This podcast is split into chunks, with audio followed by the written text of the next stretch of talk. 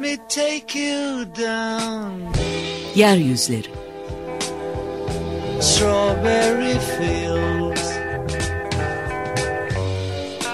Nothing is real. And nothing to get hung about. Strawberry fields forever. Kentin çeperi ve çeperdekiler. Let me take you down, cause I'm going to.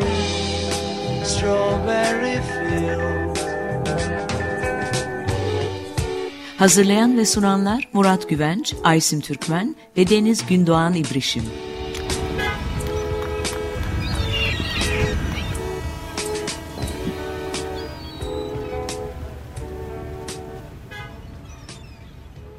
Merhabalar sevgili Merhabalar sevgili Açık Radyo dinleyicileri.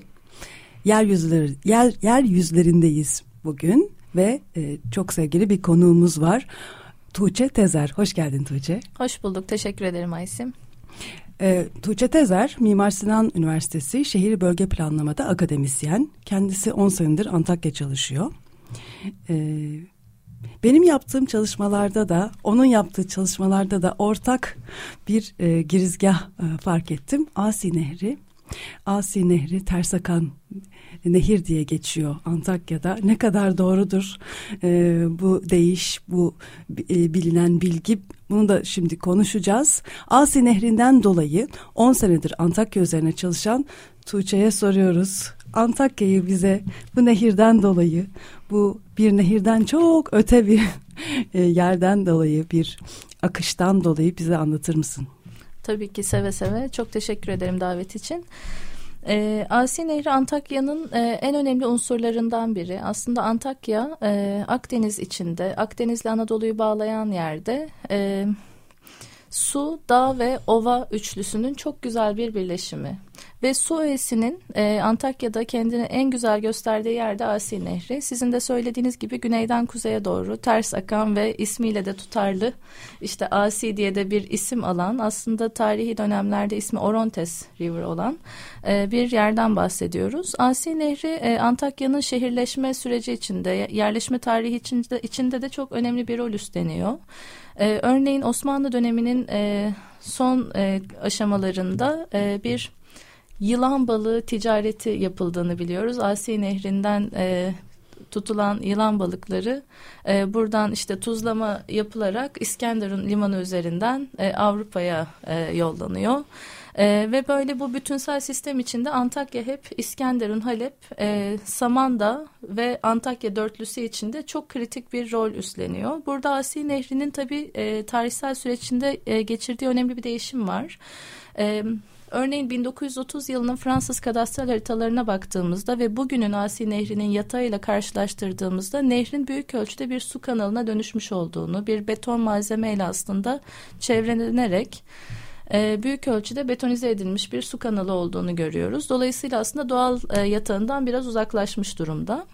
Ee, onun dışında Asi Nehri'nin yine 1910'lardan gelen e, fotoğraf ve çizimlerine baktığımızda kentlilerin, Antakya kentlilerinin e, Asi Nehri ile neredeyse dokunma düzeyinde bir ilişki içinde olduğunu görüyoruz önceki dönemlerde.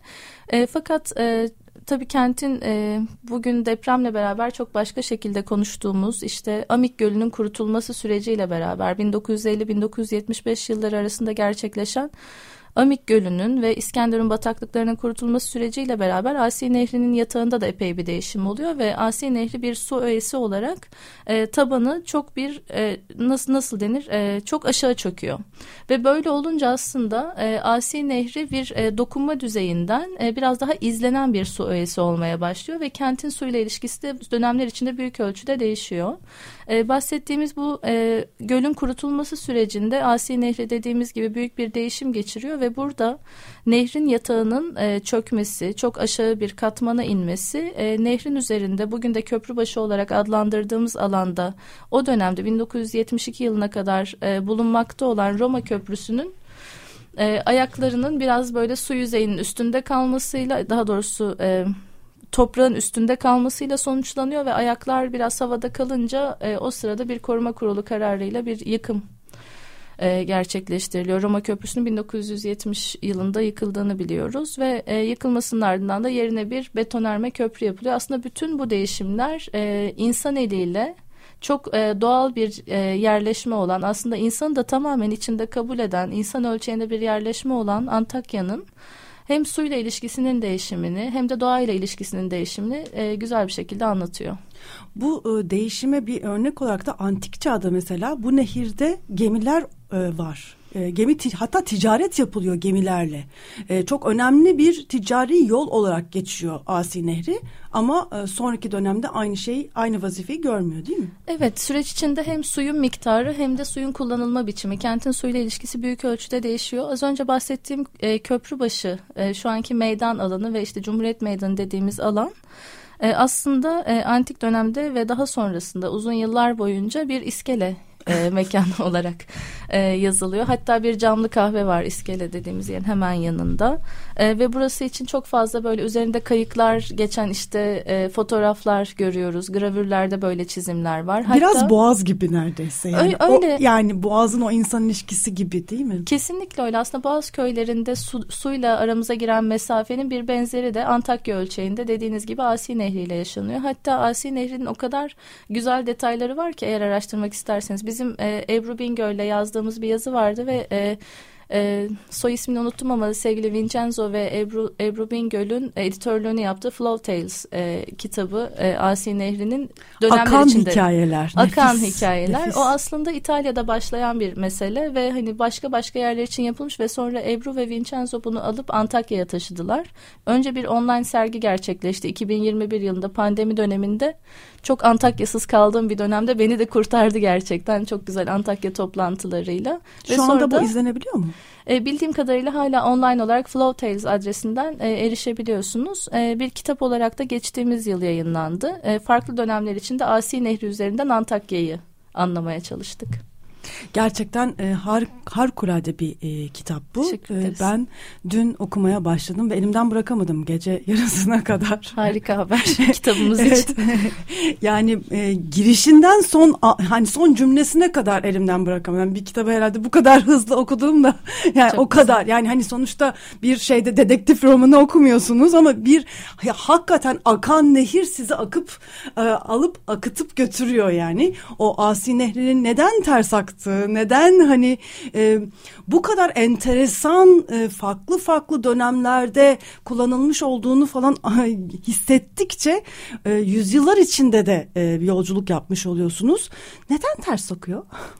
Ee, onu biraz böyle şey su bilimcileri açıklıyor aslında ama böyle hani e, benim çok iyi bildiğim bir alan değil ama bunu böyle bayağı hesaplarla e, şey hani e, akış yönünün tersliğini gerekçelendirmişler. Fakat benim için hani çok e, temel olarak araştırdığım bir alan ol, olmadığı için çok iyi bilgi veremeyeceğim o konuda. Ben de o kadar okudum. Tam olarak ben de hissedemedim ama galiba yukarı doğru e, akması. Yani normalde aşağı doğru akması normalde, gerekirken. Normalde kuzeyden güneye akarken bu nehir güneyden kuzeye akmayı işte. tercih ediyor ve Asi zaten gayet tutarlı da buldum ben.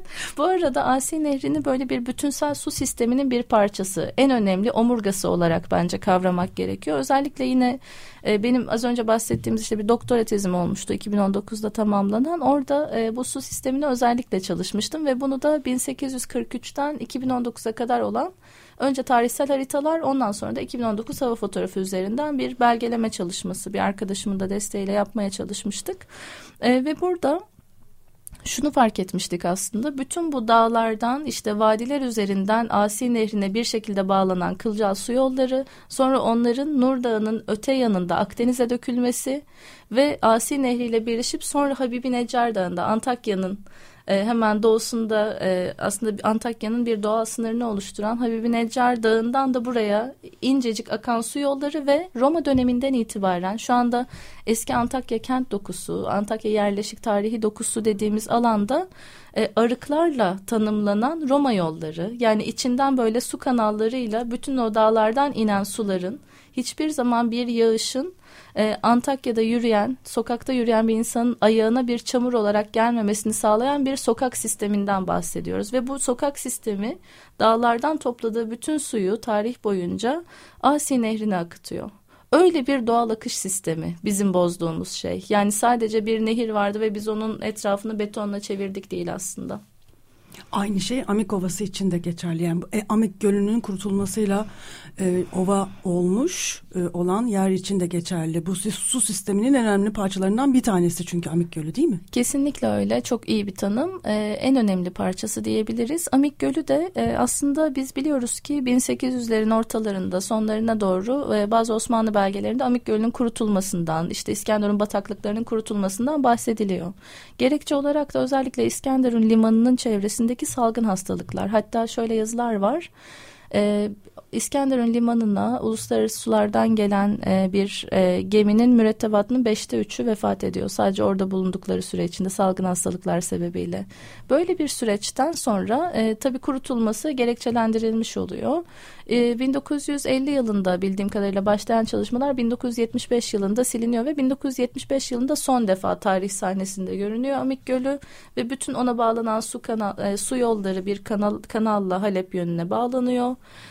E, Asi Nehri dediğim gibi yatağı zaten çok aşağı çöküyor ve e, Amik Gölü kurutuluyor. Sonra ilk aşamada e, devlet tarafından burası belli parçalara ayrılarak, parsellere ayrılarak tarım alanı olarak, tarım arazisi olarak e, dağıtılıyor. E, bazı kaynaklarda bunların belli bedellerle verildiği yazılı. Onda e, yüzde yüz emin değilim. E, ardından burası e, kısa bir zaman içinde işte tabii tarımsal açıdan çok verimli bir alan tabii alüvyal toprak vesaire zaten su hemen kaynağı altında. E, fakat sonra burası biraz daha ticarete konu olmaya başlıyor yavaş yavaş ve sonra bir havalimanı yapılıyor burada. E, tabii havalimanının yapılmaması için çok ciddi bir kamuoyu e, gücü oluşturulmaya çalışılmış o dönemde. Tabii sadece bir muhalefet oluşturmak açısından değil bilimsel gerekçelerle çok sulak bir alan olduğu için orada yapılan bir havalimanının büyük e, sıkıntılara yol açabileceği bilim insanları tarafından yazılmış. E, fakat yapılıyor ve faaliyete geçiyor ve bundan işte tabii ben depremden sonra e, doğrudan Antakya'ya gidemedim. Adana üzerinden gidiyorum ya da araçla e, karayoluyla gidiyorum. E, fakat öncesinde işte tez süreci boyunca ve sonrasında oradaki ziyaret oraya ziyaretlerimde her gittiğimde e, havalimanının içinde Hatay Havalimanı'nın içinde leğenler hatırlıyorum. Çünkü leğenler. leğenler evet. evet çünkü orası çok hani su basan, su alan bir yerdi ve böyle şey benim için doğal bir görüntüydü örneğin. Havalimanından işte Serin Yol tarafından bir araca binip e, Antakya'ya doğru giderken e, yol üzerinde o ana yol üzerinde sadece çatısı görünen çatısının altı tamamen suyun altında kalmış dükkanlar ya da işte yapılar ya da tekerleklerin yarısına kadar suya girmiş traktörler gibi. Yani aslında bütün göl, bu çelişkiler... Tekrar ben göl olacağım diyor aslında. Aslında evet göl orada bir irade koyuyor. Zaten deprem zamanında da şeyi gördük hep beraber. Ee, ne yazık ki havalimanının önce pisti çok büyük bir çatlak e, gördük orada. Hatta çatlak demek de eksik kalır herhalde. Bir yarık oluştu orada. Dolayısıyla yardımların gitmesinde ciddi bir gecikmenin de e, nedenini oluşturdu. Yani e, öyle bir doğa ki orada çok güçlü bir doğa aslında. Tekrar tekrar bir dakika bir dakika yani ne yapıyorsunuz siz deyip duruyor aslında. Yani e, kendi kendini tekrardan savunan, direnen, hatırlatan, e, hatırlatan belki. çok ciddi başka bir güç var orada. Yani, yani biz buna karşı çıktıkça insanoğlu olarak e, tekrar e, bu yedi kere yaşanmış olan bazı kaynaklarda sen demin 30 dedin e, 30 kere te, yani bu felaketler tekrar tekrar e, gündeme gelecek gibi. Yani aslında Antakya biraz böyle çok katmanlıkların yeri her açıdan ve maalesef e, biz biliyoruz ki depremlerde bu çok katmanlık meselesinin en önemli parçalarından biri Antakya'da. E, bazı notlar almıştım. Böyle milattan önce 148 ile milattan sonra 1896 arasında 6 ila 10 büyüklüğünde 89 deprem gerçekleşiyor Antakya'da. Sonra 1900 7 ve, değil yani. değil. 1900 ve 2000 yılları arasında 4 ila 6 şiddetinde en az 100 deprem kaydediliyor. Ve 1822 e, depremi 7 ila 8 şiddetinde 60 bin kişinin ölümüyle e, sonuçlandığı kaydedilmiş. Sonra da büyük felaket dediğimiz 2023 yılında yaşadığımız depremden önce büyük felaket olarak tanımlanan 1872 yılında 7 şiddetinde bir deprem var. Şöyle bir yazı var onunla ilgili. 149 konut dışında tüm konutlar yıkılıyor. Antakya'dan bahsediyoruz ve 1872 gayet yakın bir dönem ve tabii bu dönemlerde bütün hani şu anda da böyle içinde bulunduğumuz durumun bu çok katmanlı yapısını anlamak açısından da bu çok önemli. Bir taraftan da Antakya Evet en az yedi defa tümüyle yıkıldığı yazılan bazı kaynaklarda çok iyi e, arkeologlar var. Hatay Mustafa Kemal Üniversitesi'nde özellikle e, sürekli hani Antakya üzerine ve o coğrafya üzerine çalışmalar yapan. Çünkü biliyorsunuz arkeolojik açıdan da inanılmaz bir vahadan bahsediyoruz. E, ve bu alanda e, çalışma yapan hocalarımızın bazıları diyor ki burada en az 30 büyük deprem kayda geçti. Yani bir şehri yeniden kurmaya dair böyle 30'a yakın kayıt var. Ee, burada aslında galiba şeyi biraz düşünmek gerekiyor. Ee, bu kadar çok defa yıkıldı Antakya, evet ama bu kadar çok defa da kuruldu. Ve aslında Antakyalılar kurdu. Ve Antakyalı dediğimiz mesele galiba yine şu anda içinde bulunduğumuz süreçte en en çok güvenmemiz ve en çok desteklememiz gereken e, topluluk, aktör. Şimdi bu katmanlardan geçen hafta e, biz de Murat e, Güvenç'le birlikte konuşmuştuk. Yani üst üste üst üste binen katmanlar nasıl Antakya'yı oluşturuyor ve hani başka yerlere göre birazcık daha da fazla katmanlı. Bu hani şimdi e, senle e, programdan önce konuşurken e, şeyi vurguladım ve ben bunu çok önemse e, önemsiyorum. E, bir yandan bir Akdeniz kenti ama diğer yandan da Suriye'nin parçası yani Halep gibi bir kent. Yani bu katmanları hani e, bir yandan da o hani iki a, bambaşka ve çok iç içe bir yandan bambaşka bir yandan çok iç içe bir kültür oluşuyor orada. Yani orada e, doğal hani sanki e, yerin altında iki ayrı şey böyle birbiriyle sürekli sürtünerek hem o orayı yeniden e, yıkıyor yeniden yapıyor. Hani böyle bir yandan yıkıcı ama diğer yandan da muazzam bir bileşkeyle yeniden yapıcı bir enerji üretiyor. İnanılmaz bir yer yani hakikaten e, yani yeni yeni fark ediyorum o o o iki Akdeniz kültürü yani hani bugün zeytinyağı dediğimiz o İtalya'sı işte Ege'si eski Yunan bu, bu kültürden bahsediyoruz. Diğer yanda da Mezopotamya'dan bahsediyoruz. Yani aslında gerçekten yani kültürel olarak da ya inanılmaz e, gerilimleri, bileşimleri, etkileşimleri olan bir yer burası. E, tamamen katılıyorum söylediğiniz şeye ve orada bir de e, bu çok katmanlık meselesinde bence esas belirleyici olan benim de tezde biraz böyle hani özellikle değinmeye çalışıp hatta Brodel üzerinden böyle bir altı ayda tezimi uzattım bir mesele var. Bu akışlar meselesi ve burada akışlar daha çok kültüre dair ve ticarete dair akışlar. Örneğin Antakya bir hac yolu üzerinde ve e, hani birkaç dinin en kutsal yerlerinden e, bazıları burada bulunuyor. Örneğin Saint Pierre Kilisesi. Şimdi çok katmanlık dediğimizde yalnızca Suriye ya da işte Mezopotamya ve Akdeniz'in ötesinde Saint Pierre Kilisesi'ni düşünelim. Saint Pierre Kilisesi örneğin bir mağara kilisesi ve çok şükür ki depremden de e, bir hasar almadan e, ayakta kalabildi. E, Hristiyanlık inancına sahip insanların ilk defa Hristiyan olarak tanımlandığı yer. Dolayısıyla inanılmaz bir kutsiyeti var. Ve burada mesela aklımızdan herhangi bir yer tutalım. Örneğin ben Kurtuluş Caddesi'ni tabii e, senelerdir gide gele çok severim. Sevmeyen çok azdır zaten. Hep böyle biraz köhneme sürecine girmiş olmasıyla biraz böyle hani bahsedilen bir yerdir ama gittiğinizde sorun olmaz aslında. Orada Affan kahvesine girip bir işte süvari kahvenizi içtiğinizde aslında Kurtuluş Caddesi'nin eskiliğini görmezsiniz. Kurtuluş Caddesi dünyanın ilk aydınlatılan caddesi. Herod Caddesi. Bu çok katmanlık meselesi aslında bize şehircilik eğitiminde böyle Avrupa üzerinden verilen örneklerin çok daha ötesinde Antakya'da somut bir şekilde görünüyor. Çünkü e, örneğin biz biliyoruz ki Kurtuluş Caddesi'nin 10 ila 11 metre altında Herod Caddesi duruyor sütunlu haliyle. Ya da Saray Caddesi'nde e, örneğin bir e, DS su e, altyapısı çalışması yaparken bundan herhalde bir 8-10 yıl önce e, bir Roma hamamının kalıntılarını buldu. Yüzeye çok yakın bir şekilde ve hemen Asi Nehri'nin kenarından bahsediyoruz. Yani Antakya'da şu anda mesela açık e, açılmaya başlamış olan depremde tabii ki aksayan e, hipodrom çalışmaları var. Küçük Dalyan bölgesi şu anda tarihi Antakya dediğimiz yerin hemen kuzeyi tümüyle bir arkeolojik sit alanı. Orada işte ee, örneğin müzenin bulunduğu alan var. Yine Saint Pierre'le bir güzel bir sistemsel bütün ve zaten Defne'ye doğru işte Harbiye'ye doğru indiğinizde o şelalelerin yakınında zaten başka bir arkeolojik varlıkla bir bütünsel durumdan bahsediyorsunuz. Çünkü dönemi içinde e, yani Roma döneminde dünyanın üçüncü büyük kentinden bahsediyoruz. Bu nedenle de biz mesela 115 depreminde örneğin 260 bin kişinin öldüğünden bahsediyoruz. Ve bugünden bak baktığımızda o dönemin nüfusuna o dönem için 260 binin nasıl bir şey tekabül ettiğini düşünelim. Gerçekten çok kadim bir, çok katmanlı kültürden ve yerden bahsediyoruz. Hmm, şimdi bu e, bu kültürü de e, farklı şekillerde temsillerden de bahsediyoruz. E, bu kitabın bu Flow Tales, Asi River Tales, Asi Nehri Hikayeleri kitabının en güzel şeylerinden bir tanesi de bu farklı farklı tarihlere eşit derecede önem vermesi. Çünkü yani tabii ki bir kentin hani dünyanın üç büyük kenti olduğu dönemi tabii ki yüceltmek gibi bir şey insan düşüyor. Ama öyle de değil yani çünkü e, farklı farklı dönemlerde farklı farklı birikimler, farklı farklı nüfuslar da oraya akıyor. Bugün Suriyelilerin oraya geldiği gibi mesela ve bu çok bunun da ne kadar önemli olduğunu öyle yüceltilmiş bir tarihin altında bırakmamak gerekiyor. O yüzden e, bu kitap politik olarak da çok iyi düşünülerek yapılmış bir kitap olduğunu düşünüyorum.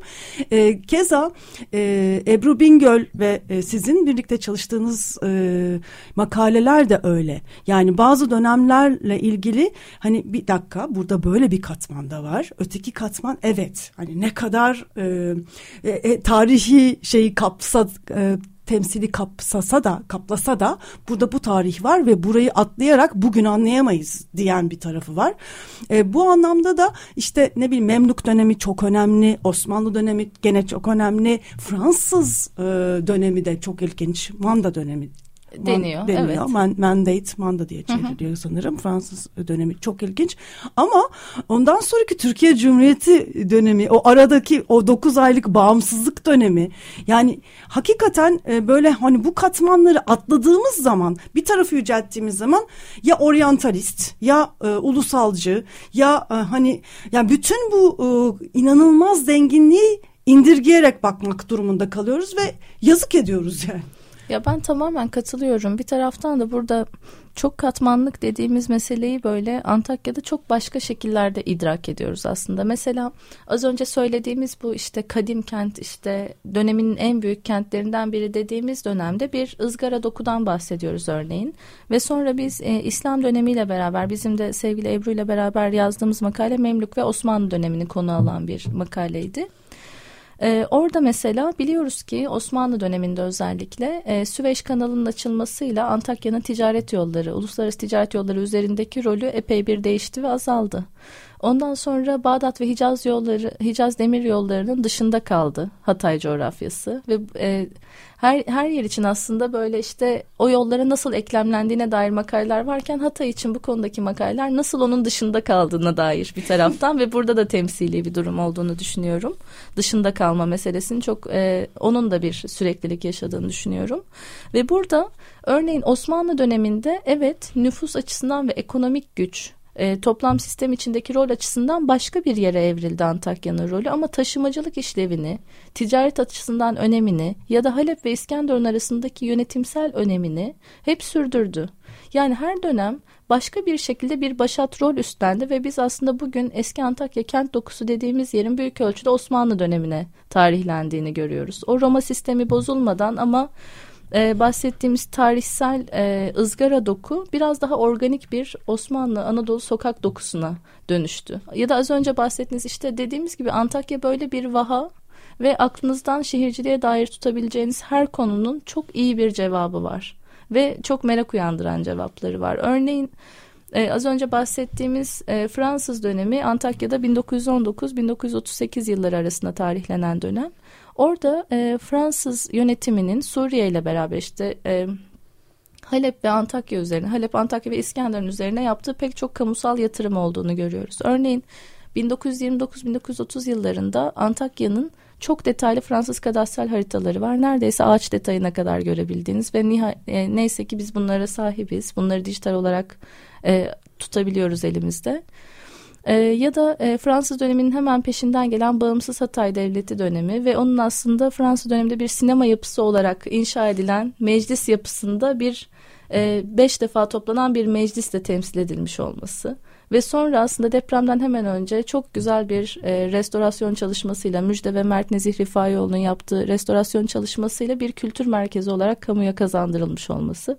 Ama şu anda tabii bir e, büyük bir yıkımdan bahsediyoruz orada da. Ya da az önce söylediğiniz mesela Türkiye Cumhuriyeti'ne dahil olduğu dönem 9 aylık bir bağımsız Hatay Devleti'nin sonunda e, meclis yani Bağımsız Hatay Devleti Meclis, Meclisi e, bir karar alarak e, Türkiye Cumhuriyeti'ne dahil e, olmayı e, kararlaştırıyor ve Hatay ilinin e, merkez ilçesi olarak Antakya'da Türkiye Cumhuriyeti'ne dahil olmuş oluyor. Ve burada böyle benim özellikle istisnai bulduğum ve özellikle bir senedir çalıştığım bir dönem var. Hatta deprem olduğunda Porto'da e, doktora sonrası araştırmamı yap, yapmaktaydım. E, onun konusu da bu dönemdi. E, 1910-1960 yılları arası dönemdi ve orada 1940-1960 yılları arasında tüm Türkiye Cumhuriyeti'nin hemen hemen tamamlamak üzere olduğu erken cumhuriyet modernizasyon dönemi, kamusal mekanların oluşturulması ve benzer bir aslında erken cumhuriyet yerleşme şablonunun aslında pek çok Anadolu kentinde uygulanmasının hemen ardından Antakya bu döneme giriyor.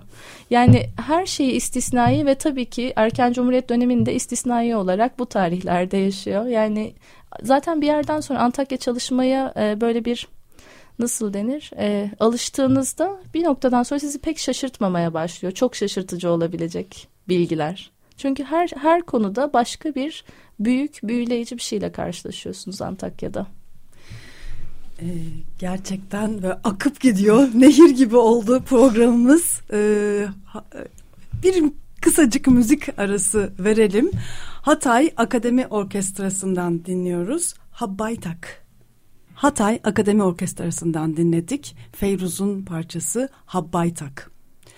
Tuğçe Tezer'le olan programımız devam ediyor. Mimar Sinan Şehir ve Bölge Planlama bölümünde akademisyen e, yıllardır Antakya üzerine çalışıyor ve bize Antakya üzerine yapmış olduğu çok değerli araştırmalardan parçalar e, anlatıyor. E, Şimdi 1910 e, ve 1960 arası özellikle e, çalıştığını belirtmiştin. Bu dönem için de en önemli şeylerden bir tanesi bu Fransız manda dönemi. Şimdi Antakya'yı da aslında Fransız sömürge kentlerinin oluşmasıyla e, aynı dinamikler içinde de düşünmek mümkün sanırım. Yani e, işte Rabat, Fez, e, Halep gibi yerlerden de bahsediyoruz aslında. Yani oralarda kenti oluşturma açısından çok büyük müdahaleleri oluyor Fransız sömürge hükümetlerinin. Antakya'da nasıl oluyor bu? Ya çok güzel bir soru. Ben de bir yıldır bunu düşünüyorum zaten. Onun için şey dep deprem e, olmasaydı şu anda işte raporumu tamamlamış olacaktım. Şimdi hala üzerinde çalışıyorum. E, bu dönem için özellikle e, buradaki kurumsal altyapının nasıl oluştuğuna dair Ümit Fırat Açıkgöz'ün çok güzel bir tezi var. E, Halep ve Antakya'ya ilişkili olarak çalışıyor Fransız döneminde. Ee, ve orada e, hangi şehir için kurumsal altyapı nasıl kuruldu ve Fransız e, yönetiminin e, bu işte az önce söyledim işte sömürge yönetimi olarak başka şehirlerde yaptığı uygulamalarla benzerlikleri ve farklılıkları üzerinden ele alıyor. Gerçekten çok temel bir çalışma oluşturmuş. Ellerine sağlık yine. E, ve burada e, ben biraz tabii kendi bildiğim alana çekip e, Fransız yönetimi döneminin e, Antakya'nın kentsel mekana nasıl yansıdığından biraz bahsetmek istiyorum. E, şimdi Antakya'da e, eski kent olarak bahsettiğimiz, tarihi kent olarak bahsettiğimiz ve kentsel sit alanının bugün de çok büyük bir kısmını oluşturan alan Habibi Necar'la, Habibi Necar Dağı'yla e, batıda Asi Nehri arasında kalan alandır. Ama batıda e, bir de Köprübaşı dediğimiz az önce Roma Köprüsü üzerinden anlattığımız bir alan dahil olur. Buraya böyle şu anda dairesel bir meydan olarak gördüğümüz ve hemen e, köprü başından güneye doğru e, bir büyük parkla devam eden işte Büyük Atatürk Parkı ile devam eden kuzeye doğru da biraz uzanan e, bir alandan bahsediyoruz. E, Fransız dönemi Asi Nehri'nin batısına Antakya'nın yerleşme dokusunun ilk geçtiği dönem aslında. Burada özellikle bir meydan oluşumu, dairesel bir meydan oluşumu ve onun çevresinin önemli kamu yapılarıyla sarılması. Aslında tam bir böyle modern dönem meydanının oluşması bu dönemde gerçekleşiyor. Burada işte e, eski vilayet binası, e, Hala da Antakya Belediye, Hatay Büyükşehir Belediyesi'nin de prestij yapısıdır. E, büyük ölçüde yönetim yapıları, yönetim e, unsurları orada yer alır. Hatta arkasındaki büyük e, belediye binası yıkılırken o büyük ölçüde sağlam kalmıştır. Eski müze yapısı, e, Hatay Arkeoloji Müzesi'nin eski yapısı depremden e, kısa bir süre önce şehir müzesi olarak işlevlendirilmişti. Bütün e, e, bulgular e, Hatay Arkeoloji Müzesi'ne taşındıktan sonra. E, az önce bahsettiğimiz Hatay Meclis binası, e, Ziraat Bankası ve e, Postane, PTT'nin e, ana ofisi oradadır. E, ve burası böyle eski Antakya ile işte bu köp köprünün işte o zaman için Roma Köprüsü'nü düşünelim. Bir yakasında modern bir işte batıda modern bir yerleşme e, böyle beş yolla beraber beş yolun her ucunu tutan her köşesini tutan birer önemli yapıyla beraber tanımlanırken doğu yakasında tamamen bu Osmanlı Anadolu kent dokusunu eski Antakya'yı ve arkasında uzanan Habibi Necar Dağı'nı görürüz aslında böyle güzel vadileriyle. Müthiş yani bir bütünsel yandan... bir sistem. Osman'ın o Paris'i Paris yapan Osman'ın sisteminin uygulandığı bir taraf tamamen batıda olan ve do, yani Asi Nehri'nin bir tarafından bahsediyoruz. Evet. Diğer tarafında da Osmanlı kenti. Evet hatta orada e, bir taraftan da yine Fransız döneminde tarihlenen bir e, cadde açılması vardır. Kurtuluş Caddesi'nden bahsettik. Kenti kuzey-güney ekseninde hatta bu Cardo Documanos e, yollarına da hani atıfla söylenen bir kuzey-güney aksı vardır. Ama bir de Kemal Paşa Caddesi dediğimiz yine Fransız dönemi, döneminde bu dokunun içinde bahsettiğimiz eski konut dokusunun içinde açılan bir ana cadde vardır. E, o da e, Asi Nehri'nden Kurtuluş Caddesi'ne kadar erişimi sağlayan ve biraz da eski kent dokusunun belli yerlerde yıkımını da getiren o zaman o dönem için yıkılmasıyla da e, aslında başarılan açılması başarılan bir cadde. E, o da aslında e, bizim şehircilik tarihinde yine biraz böyle modern e, birbirine dik birbirini dik kesen yollar meselesine çok atıfla yapılmış bir caddedir. Yani genelde onun üzerinden anlatılır e, harikulade bir dokudan bahsediyoruz gerçekten.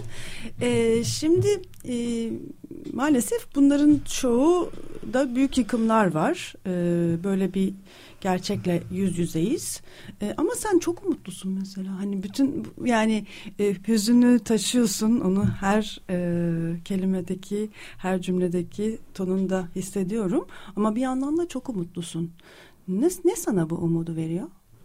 E, şimdi orada aslında üzüntümün kaynağını söyleyip neden bu kadar umutlu olduğuma bağlamak istiyorum. Ee, Nisan ayındayız şu anda ve benim e, bundan iki yıl önce e, başladığım bir çalışma vardı. Salt Araştırma Fonları'nın e, bana destek olduğu Antakya Yürünebilir Kent Tarihi Projesi diye bir proje e, yapmıştım. E, ve onu e, çalıştığım dönemden itibaren de o proje üzerinde çalışmaya devam ettim. Çünkü Antakya biraz öyle bir şey. Bir konuyla ilgilenmeye başladığınızda zaten her an karşılaştığınız her yeni insan size yeni bir şey söylüyor ve başka bir kaynağa bakma mecburiyetinde kalıyorsunuz ve o kaynak sizi başka bir yere götürüyor. Kendi kendi sürecini zaten Antakya her zaman kendisi yönetiyor.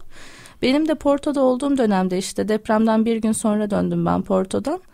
E, orada yürünebilir tarihle ilgili çalışmaya devam ettim ve epey bir somutlaştırıp aslında Nisan ayında yakın arkadaşlarımla ve öğrencilerimle turlar yapmaya başlayacaktık Antakya'da. E, eski kent dokusunda ve orada da şöyle bir e, tam da az önce bahsettiğimiz e, türde bir yaklaşımım vardı aslında. Mesela rehberi elinize aldığınızda ve onu bir mobil app yapmaya çalışıyorduk eşimle beraber öyle bir niyetimiz var hala.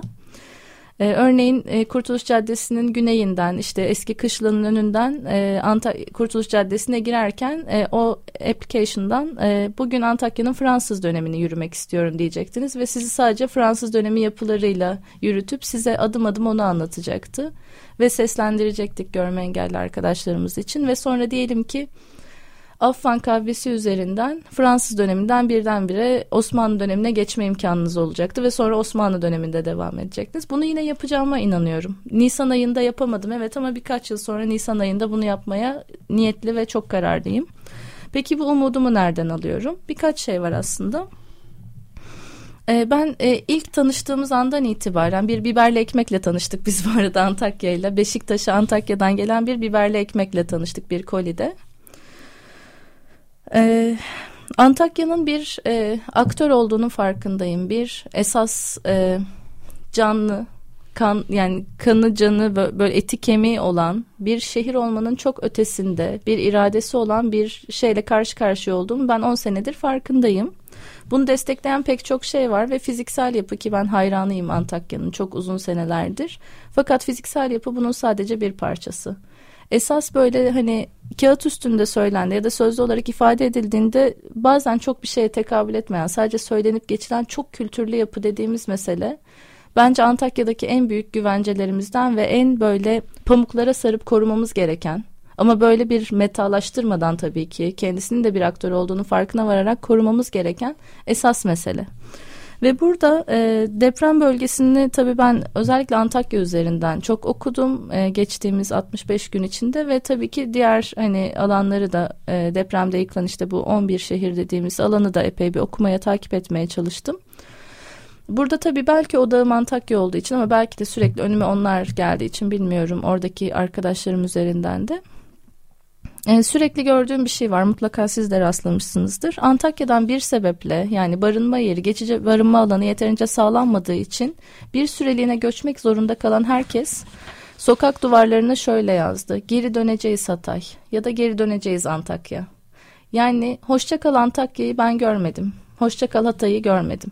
Benim tutunduğum esas yer e, bu aslında ve bu, buradan da benim de yaklaşık böyle 60 güne yakındır pek çoğunun içinde olduğum bazı platformlar var.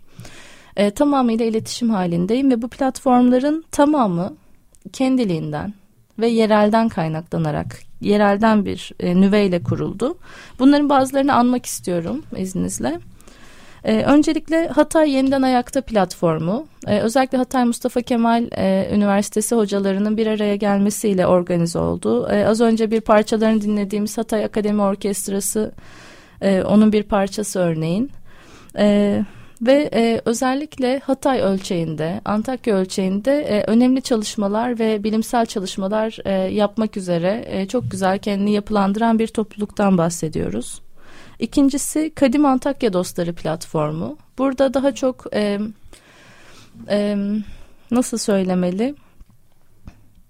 Hepsinin istediği şey aynı aslında. Antakya'nın ne olduğunun tamamen farkında olmak e, çevresinde bir araya gelmişler ve Antakya'yı desteklemek üzere kendilerini konumlandırıyorlar ve Kadim Antakya Dostları platformu, Hatay Ortak Meselemiz Konseyi, e, yakın zamanda kurulan Yeniden Antakya platformu ee, yine işte e, farklı planlama çalışmaları yapmak üzere bir araya gelmiş topluluklar var. Örneğin Ortak Akıl Antakya e, bunlardan biri ya da yerelde çalışmalarını sürdüren pek çok kişi var ve benim sürekli iletişim halinde olduğum Antakyalı olan e, bu süreçte e, İstanbul, Adana ya da Ankara'ya ya da İzmir'e, Antalya'ya bir süreliğine yerleşmek zorunda kalmış. İşte çocuğu olduğu için mesela onun okulunu taşımak zorunda kalmış ama seçim için tekrar Hatay'a dönecek olan ya da seçimde gidemese de şimdilik ikametini taşımak zorunda kalsa da gelecek planlarını tamamen Hatay, Antakya üzerine yapan bir sürü arkadaşım var. Benim e, umutlu olmamın sebebi ve tümüyle e, içtenlikle Antakya'daki bu mücadeleyi desteklememin sebebi tam olarak onlar aslında. Gerçekten e, bir inisiyatifte biz birkaç kişi e, oluşturmaya çalışıyoruz. Bunun adı da Asist. E, Harika. Asist inisiyatifi diye e, ASİ'den ve İstanbul'dan bu ortaklıktan ASİ ile İstanbul ortaklığından e, feyz alıyoruz. E, şimdi e, burada, bir şey söyleyebilir miyim onunla lütfen. ilgili? Aslında asist e, asist kelimesinin böyle kutlarım öncelikle çok iyi bir tercih bence ve böyle hani 10 senedir kendimce e, hayatının merkezine Antakya'yı koymuş biri olarak e, dürüstlükle söyleyebilirim ki böyle çok güvenle söyleyebilirim ki bence Antakya ile ilgili almamız gereken pozisyon tam da bu asist pozisyonu. Yani Antakya'nın önüne geçme ya da Antakya yerine onun yerine söz söylemek ya da onun yerine bir aktör olmak zamanında değiliz bence. Bütün bu platformların hepimizin sizin, bizim, Antakya'dakilerin, İstanbul'dakilerin ve uluslararası alanda bir şey yapabilecek herkesin, devletin kurumlarının bir araya gelerek aslında Antakya'yı asiste etmemiz gerekiyor şu anda. Tam olarak o dönemdeyiz bence. Destek olmamız gereken dönemdeyiz. E, programın başından beri bunu çok e, net bir şekilde vurguluyorsun. Öyle bir e, yani coğrafi alan, jeopolitik alan, e, kültürel alan ki bir aktör yani hani ve e, herhangi bir tanımı da aslında darmaduman ediyor. Yani bir şeyler oluşturuyor büyük büyük medeniyetler. Hani Roma'dan bahsediyoruz. İşte ne bileyim e, Osmanlı'dan bahsediyoruz. Fransız sömürgeciliğinden bahsediyoruz ki bugün hani Paris ve e, bu e, farklı coğrafyalarda büyük kentler kurmuş bir şeyden bahsediyoruz. Bunlar darmaduman olup yeniden bir şey oluşuyor. Öyle bir aktör ki yani bunu beni yok sayarsanız yanarsınız diyen bir aktör. Tam da bu noktada bu aktörü e, ön plana koyma yolları nedir? Nasıl yaklaşmalıyız Antakya'ya? Nasıl Antakyalılara nasıl asist edeceğiz? Aslında ben burada yine az önce söylediğimiz şeyden devamla yerel aktörler meselesine çok güveniyorum. Ee, bana e, sağ olsunlar bu doktor tezi üzerinden bu geçtiğimiz iki ay içinde çok e, ulaşan insan oldu ve tamamını yereldeki esas aktör olan arkadaşlarıma yönlendirdim. Bunun da bir sebebi var. Birkaç çalışmayı anmak istiyorum izninizle. Örneğin Uzun Çarşı'dan bugünlerde sık sık bahsediyoruz. Uzun Çarşı'yı yakın dönemde yüksek lisans tezi olarak çalışmış iki arkadaşım var. Ee, biri Hataylı, biri Antakyalı, ee, biri Kırıkanlı. Zehra Hataylı deyince de kızabilir Kırıkanlı diye söyleyeyim özellikle. Zehra Güngördü Antakya'nın kimliği ve uzun çarşı ilişkisini çalıştı örneğin. Emir Çekmecelioğlu ise Yıldız Teknik Üniversitesi'nde bir mimarlık yüksek lisans tezi yaparak e, uzun çarşının dokusunu oluşturan bütün yapıları, bütün dükkanları, bütün sistemi çalıştı. Şimdi bu bu arkadaşlarımız aynı zamanda bu çalışmalarını yaptıktan sonra e, gidip memleketlerinde yaşamış, yaşamayı tercih etmiş insanlar. Hayatlarını orada kurmuş insanlar. Örneğin Uzun Çarşı ile ilgili bir e, şey danışılması gerektiğinde bu süreçte bence doğrudan onlara sorulmalı. Ya da Örneğin Antakya'nın arkeolojik yapısıyla ilgili çok derin bilgisi olan uzmanlar var. Kenan Yurttagül örneğin burada mutlaka anmak istediğim biri. Mine Temiz, e, sevgi sanat tarihçisi Mine Temiz ya da Hatice Pamir pek çok kazının da başkanlığını üstlenmiş biri. Ya da e, örneğin e, bir harita mühendisinin bir e, deprem sonrası bir kentin belgelenmesi sürecinde ne kadar önemli bir aktör olabileceğini biz Kenan Kantarcı ile görüyoruz bu süreçte. Çünkü kendisi bir drone e, lisanslı bir işte drone pilotu e, ve 35 yıllık bir harita mühendisi Antakyalı. E, ve bahsettiğimiz insanların hiçbiri hayatını Antakya dışında kurmayı düşünmemiş bile. Ve Kenan Bey e, benim de çok sevdiğim bir tanıdığım geçtiğimiz süre boyunca ve hala devam ederek Antakya'nın işte 2015-2018 ve deprem sonrası e, ölçekli hava fotoğraflarını oluşturuyor drone'la örneğin. Antakya'da hem çok e, iyi Antakyalılar var hem de çok iyi uzmanlar var ve bence bu süreçte esas danışmamız, sormamız gereken kişiler örneğin onu da anmadan geçmek istemem ee, ben her zaman Antakya'nın bir şansı olarak görmüşümdür. Sevgili Mustafa Özçelik, Mimarlar Odası Hatay Şube Başkanı. Ee, çok iyi bir mimar olmasının yanı sıra gerçekten bütün bu e, kentsel mücadelelerde tamamen Antakya'nın tarafında olan ve depremden sonra da yoğun bir şekilde mesaisini devam ettiren çok iyi mimarlar var örneğin. Ya da restorasyon dediğimizde sevgili Deniz Emir, Antakya'da ben e, Deniz Hoca ile bu sene tanıştım depremden sonra. Maalesef kötü bir vesileyle tanıştık ama ben 10 senedir onun yapılarını geziyorum. Onun yapılarında seminerler veriyorum zaten. Onun restore ettiği yapılarda. Ee, dediğim gibi çok önemli uzmanlar var. Az önce andığımız işte Mert Nezih Rifaioğlu, Müjde Rifaioğlu yine restorasyonda özellikle büyük kamu yapılarının restorasyonunda çok e, önemli işler yapmış uzmanlar. E, ve burada hani bu e, Antakyalı olmak, bir yani Hataylı olmak aslında ve bir bilinç düzeyi. Bir taraftan da bunun çok güzel bir uzmanlıkla birleşmesi ve pratikte de yansıması gibi bir şeyi biz burada bir örgü olarak görüyoruz. Destekleyeceğimiz kişiler tamamen bunlar bence. Ee, onun yanında tabii ki uzun çarşı dediğimiz yerde uzun çarşının esnafını ve zanaatkarlarını anmamak mümkün değil. Çünkü onlar zaten nasıl bir mekansal alana üretim ve ticaret için ihtiyaç duyduklarını kadim geleneklerle biliyorlar. Ve zaten biz onlara sadece destek olabiliriz. Eğer Antakya'nın e, kendini onarmasıyla içtenlikle ilgileniyorsak onlara sadece destek olabiliriz.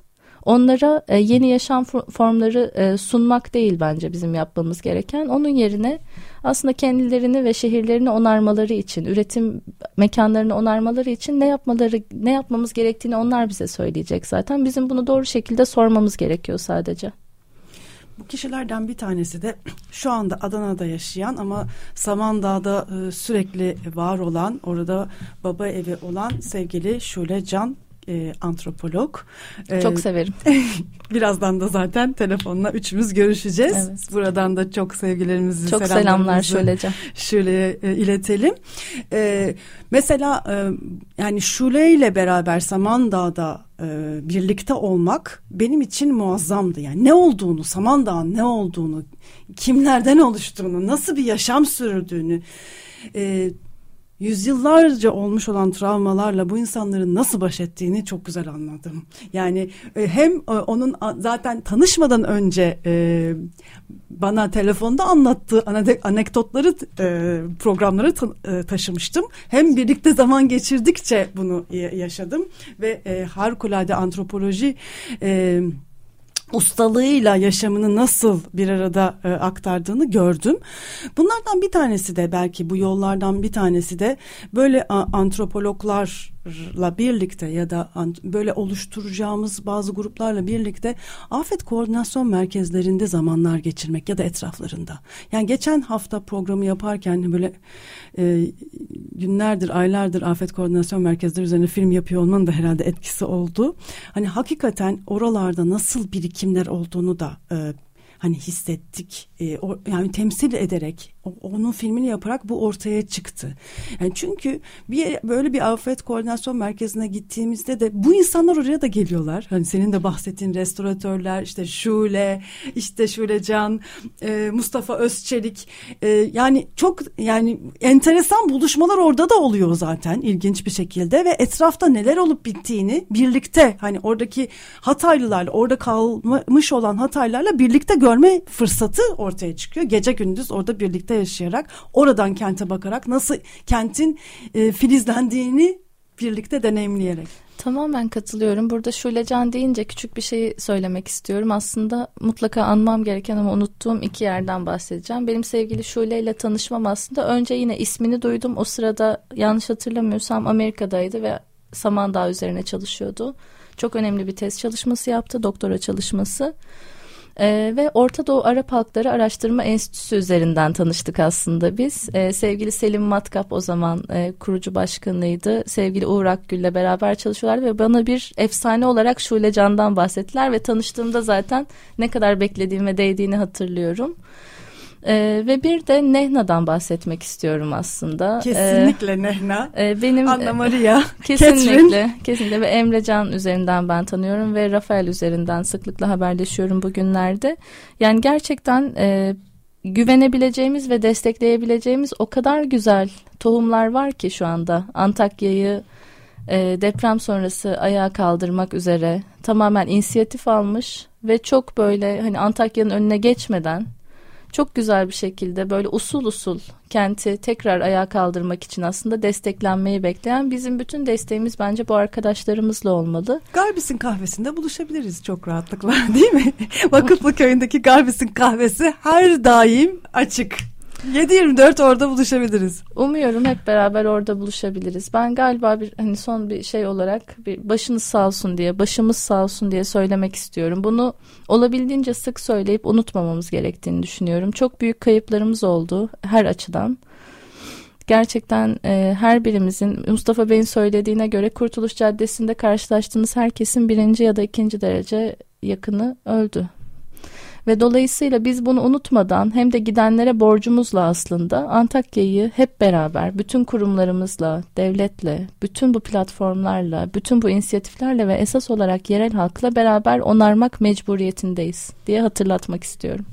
Evet tekrar e, başınız sağ olsun diyelim Antakya'ya. Başımız sağ olsun. Başımız sağ olsun. Sevgili Tuğçe Tezer çok teşekkür ederiz. Ee, ben çok teşekkür ederim. Benim noktasını. için çok anlamlı bir buluşmaydı. Çok teşekkür ederim. Bize de hissettirdiğiniz için çok teşekkürler. Programı Elman'ın şarkısı grubundan Altın Tasta Gül Kuruttum Alim şarkısıyla bitiriyoruz. Ee, destekçilerimiz Ergin Gümrah ve Vildan Atauz'a çok teşekkür ederiz. İyi haftalar diliyoruz.